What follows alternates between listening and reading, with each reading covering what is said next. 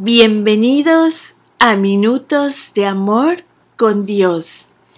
El tema de hoy se llama ¿Qué tipo de fruto está produciendo tu vida?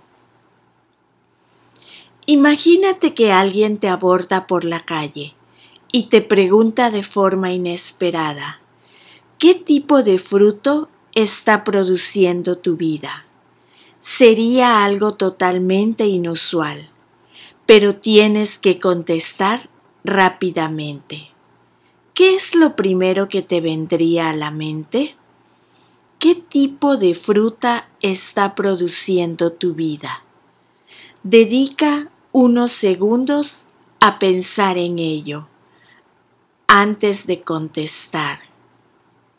En el libro de Juan, capítulo 15, Jesús nos dice, Todo pámpano que en mí no lleva fruto, lo quitará, y todo aquel que lleva fruto, lo limpiará, para que lleve más fruto.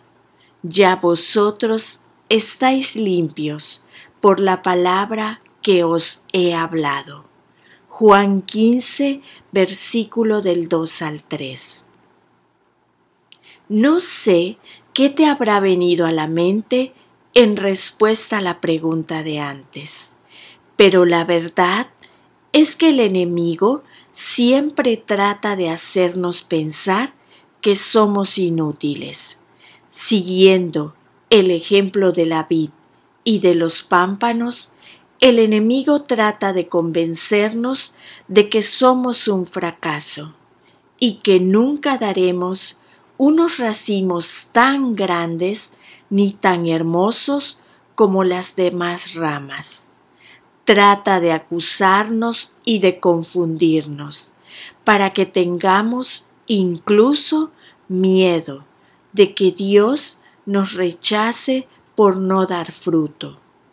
¿Te ha pasado esto alguna vez? El enemigo siempre usa la acusación, la condenación y la mentira para tratar de dominarnos, pero Dios tiene un arma secreta para romper todas estas cosas en tu vida, y es su palabra.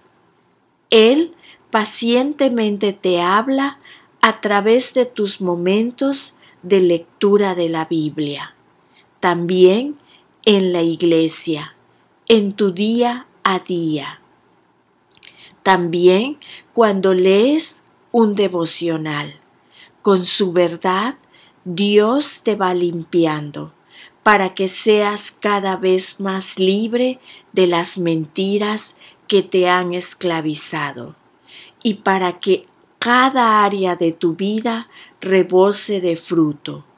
¿Acaso no es precioso? Recuerda, Dios te limpia con su verdad estate atento para escuchar su voz durante el día y déjate transformar por sus palabras. Y la lectura se encuentra en el libro de Juan 15, versículo del 2 al 3.